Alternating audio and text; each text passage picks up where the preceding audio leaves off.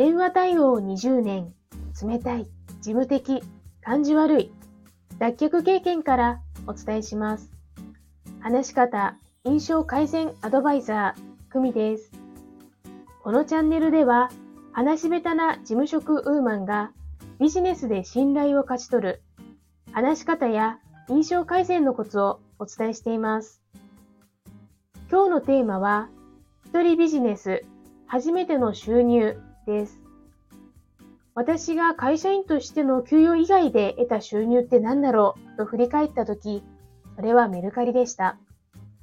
記録によると2020年2月、アイロンを1700円で売っていました。3年前ですね。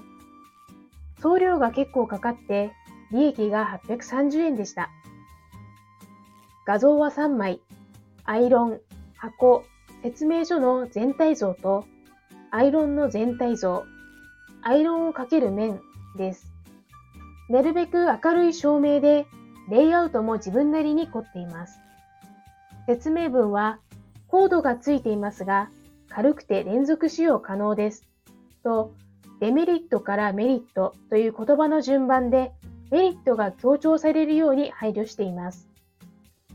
とはいえ、メルカリを始める心理的ハードルも高かったです。写真を撮ったりめんどくさいな。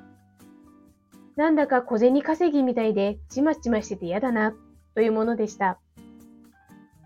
そこを超えられたのは、横でメルカリを楽しんでいる夫の姿でした。私が始めてみて思うことは2つ。現金という形で目に見える収入が嬉しい。自分が使っていないものを捨てるという方法ではなく、他の人が使ってくれるという形で循環できるのが嬉しいというものでした。通算53個のものを売っていますね。身近な小さなものから始められる一人ビジネスのスモールステップとしてメルカリを始めてみるのはいかがでしょうか参考になれば嬉しいです。それではまた。